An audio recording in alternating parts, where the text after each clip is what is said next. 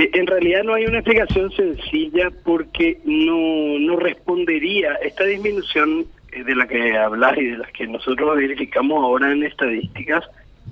Eh, hay dos cuestiones. Uno, nosotros no encontramos una razón directa o, con relación a la disminución. O sea, no es que ha existido una medida eh, política, por decirlo de alguna manera, llámese de la Corte Suprema de Justicia o del Ministerio Público, de no eh, de revisar prisiones preventivas eh, por distintas maneras o no hay no, ha habido una actividad eh, jurisdiccional digamos de depuración de causas por decirlo de alguna manera mm. entonces eh, pueden responder primero a que bueno lo que viene mencionando el comandante de la policía que mencionó en los últimos entrevistas que el, nivel, la cantidad de hechos punibles disminuye, eh, que ha disminuido, digamos, en época de pandemia por, por el poco movimiento, por una serie de cuestiones, pero también es importante tener en cuenta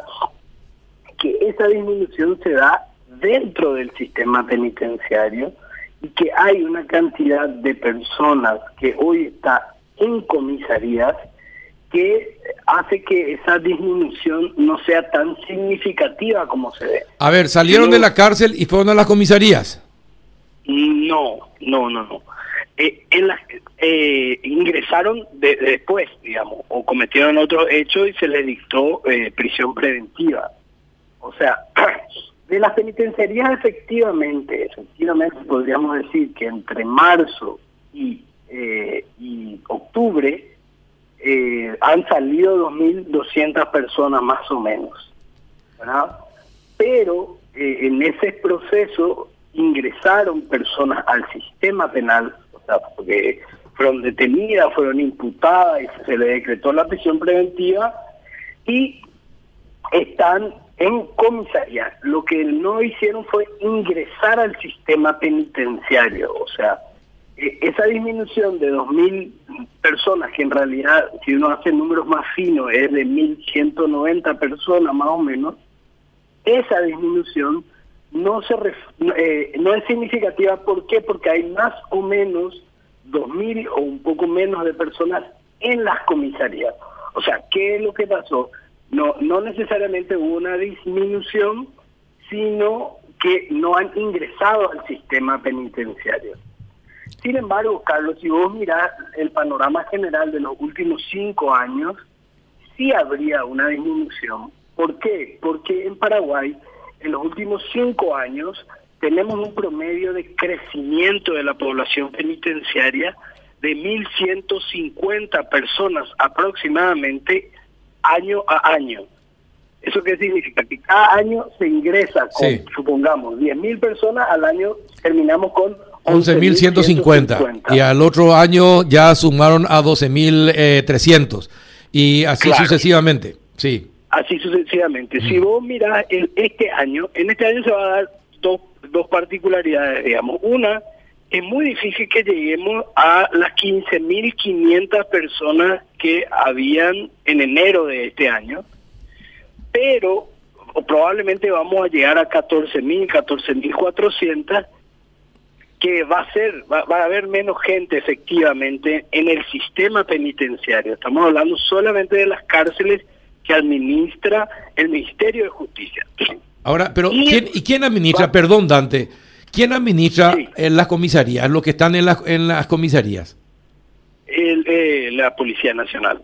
Y ahí hay varias irregularidades. Ahora, ¿y quién digita, quién digita o cómo se, cómo se decide quién se va a la cárcel y quién se queda en la comisaría? Bueno, con este tema, en, realidad, el, procedimiento normal era detención, 24 horas ante el fiscal, 24 horas ante el juez, y si hay prisión preventiva, ya eran trasladados a la oficina de judiciales de la Policía Nacional y a partir de ahí eh, a una penitenciaría. En 72 horas aproximadamente, una persona con prisión preventiva tenía una, una penitenciaría, digamos, que le recibía. Ahora con todo el tema de la pandemia hay una serie de procesos. En realidad, una vez que tiene decretada la prisión preventiva, debería pasar al sistema penitenciario. pero con las cuarentenas que se venían haciendo, con las obligaciones de realizar hisopado antes del ingreso a las comisarías, los tiempos fueron bastante más largos. De hecho, que esta disminución de la que de la que, nosotros hacemos eh, mención, esta disminución eh, guarda relación a que en las comisarías, en las penitenciarías, discúlpame, no se recibían personas, o sea, se cerraron, se cerró el canal, por decirlo de alguna manera, y las personas se quedaban, de hecho, en las comisarías, digamos, ¿verdad?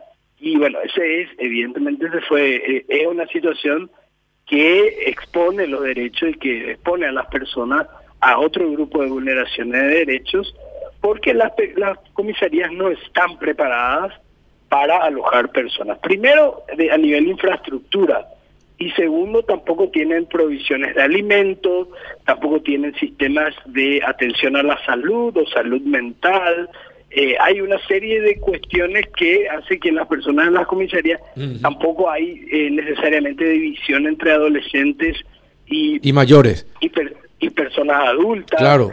Eh, entonces hay una serie ahí de, vulneraciones que, bueno, se tienen que ir, que, que te tendrían que haber corregido, haberse preparado para eso, pero bueno, entendemos que la pandemia nos ha puesto en una situación complicada a todos pero sí es importante destacar que la eh, que, que, bueno ahora tienen que ir entrando o pasando a las a las penitenciarías eh, para bueno para, cumplir sus prisiones preventivas ahí pero lo, importante, Carlos, es que, esto que te decía primero, no es significativo el número de... No es significativo. Bueno, ahora te pregunto, te pregunto algo, Dante. ¿Cuántas...